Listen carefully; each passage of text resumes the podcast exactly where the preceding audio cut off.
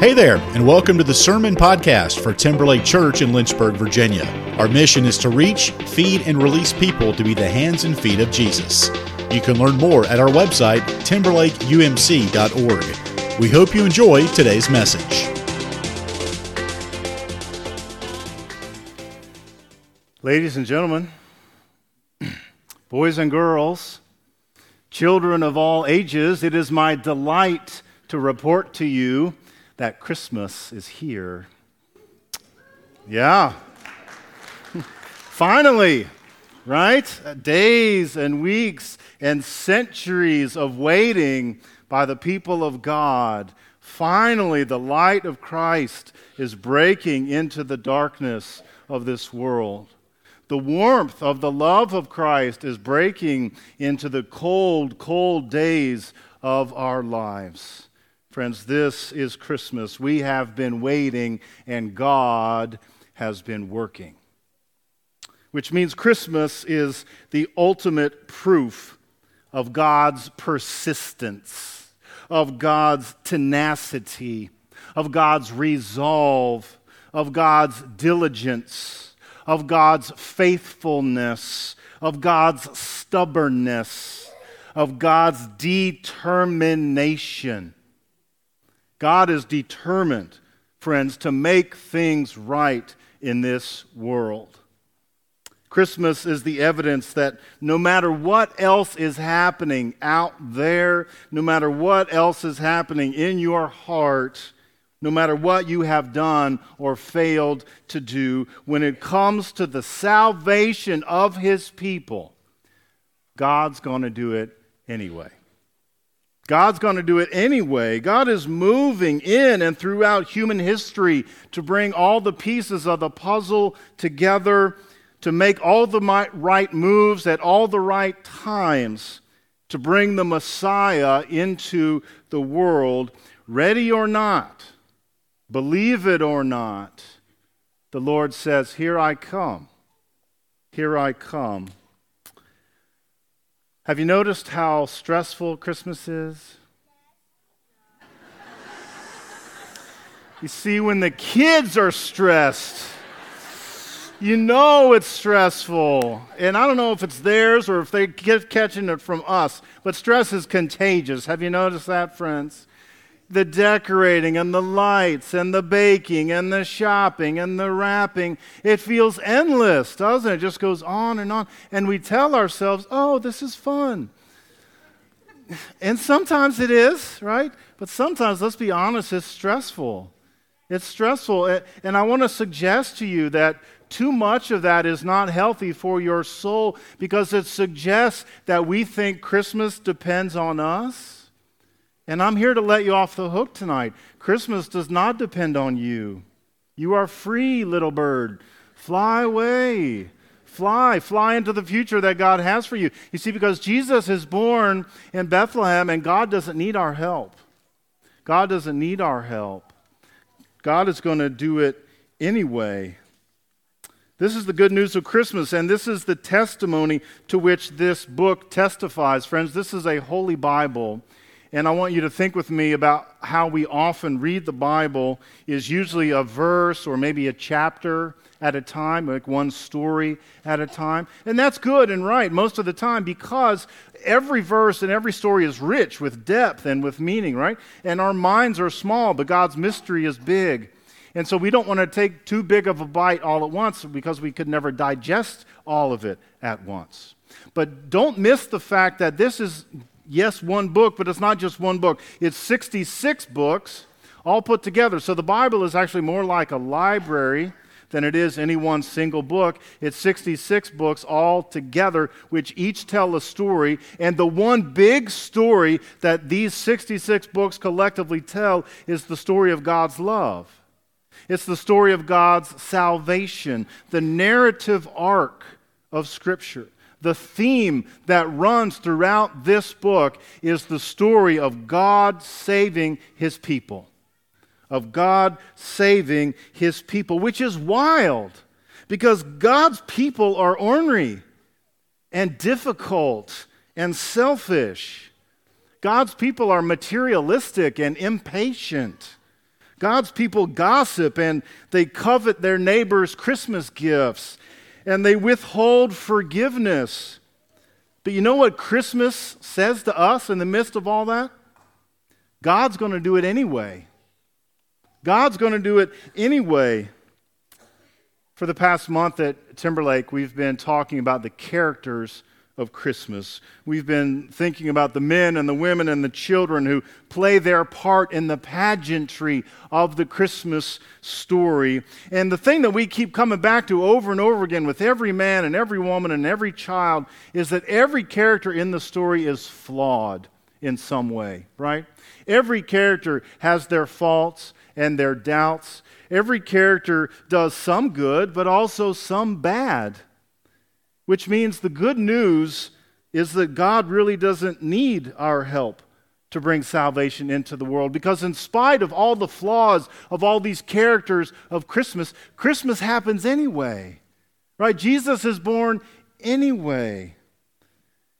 And so the story of our salvation begins way back at the beginning in the first chapter of Genesis when God made a world.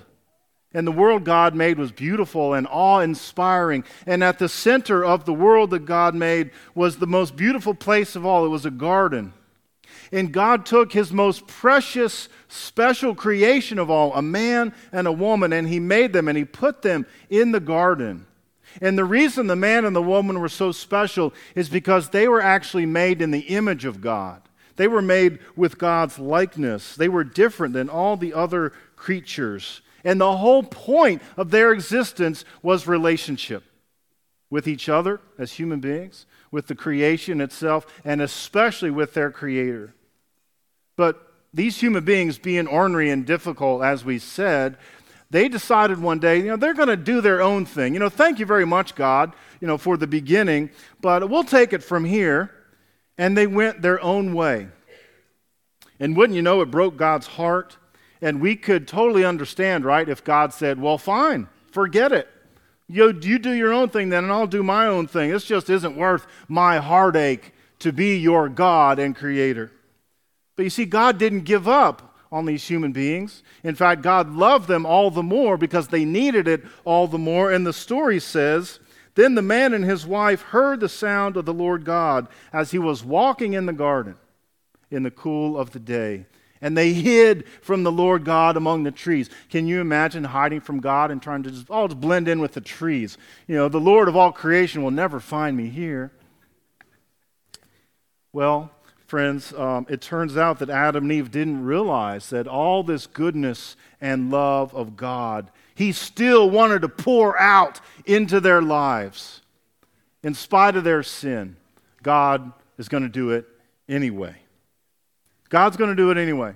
Okay, so that was a long time ago, right? So now fast forward a long time, and God decides He's going to take these human beings He's made and He's going to turn them into a community, into a nation. And so God picks another man and another woman named Abraham and Sarah, two imperfect people through whom God is going to make a nation called Israel. And God came to them, and they were up there in years and so when God told Abraham and Sarah that they're going to have a baby, and not only one baby, they're going to have millions of babies, millions of descendants, as numerous as the stars of the sky, they were an older couple. And so when God told them that, you know what Sarah did? She laughed. yeah, right. Are you kidding me? Look, I'm an old lady and my husband, he's an old man. There's a window for childbearing. We're past the window. But God said to Abraham and Sarah, I will make of you a great nation. And I will bless you and make your name great so that you will be a blessing. And what we see with Abraham and Sarah is the same thing that we see with Adam and Eve. It's not about them at all, it's about what God can do through them. It's about God using them to make a nation. It's about God blessing them so that they can bless others. It's about God making their name great so that God's name would be great in all the world. And neither their old age, nor their doubt, nor anything else in all creation will stop it from happening because God's going to do it anyway. God's going to do it anyway. Fast forward again, a long time. There's this teenage girl minding her own business. Actually, she's planning a wedding. You know how long it takes to plan weddings. She's planning a wedding, and she's consumed by it with her, her mom and her friends. And one day, just minding her own business, this angel comes to her and says, Greetings, Mary. You found favor with God, and you are going to have a baby. And Mary wonders out loud, How can this be? I, I've never even been with a man before. How is this possible? And the angel said, Mary, you are blessed and highly favored. You are the object of the grace of God. You are the recipient of the mercy of God. Right now, God is opening up the storehouses of heaven to pour out all the blessings of heaven into your life, Mary, and into your body, into your womb. God loves you so much, Mary, and God wants to use you. And it turns out God can use imperfect people for his perfect purposes. Like Mary, like Joseph, Mary's fiance. Can you imagine the conversation? We don't have it recorded in Scripture, but we can imagine Mary goes to Joseph, Sweetie, got some big news. And he's like, What? You got a new job? She's like, No, it's way bigger than that. I'm going to have a baby. And Joseph's like, What are you talking about? That's not my baby. I guarantee it. And the story says Joseph was going to dismiss her quietly, right? He was going to just divorce her quietly, not bring her any shame. He's a stand up guy. He doesn't want to throw her under the bus, but neither is he going to ruin his life over this until an angel shows up to Joseph also and says, Joseph, don't be afraid to take Mary as your wife. This is what God is doing. And Mary said, No word from God will ever fail. No word from God will ever fail. God is faithful to his promises. Do you realize this, friends? Even when you are unfaithful to yours, God is faithful to his. Especially when you are unfaithful, God is faithful. Adam and Eve disobeyed. Abraham and Sarah didn't believe. Mary had reservations. Joseph wasn't sure. But none of that kept God from doing what God wanted to do. God's going to do it anyway. God's going to do it anyway. A couple years ago, a friend of mine from college, he got married to a delightful woman with uh, two teenage daughters. So she, she had been married before and had these daughters, but he had never been married and he had never had children. So he went from zero to 60, like real fast, right? He, uh, he got married and had two children all of a sudden, all in one day.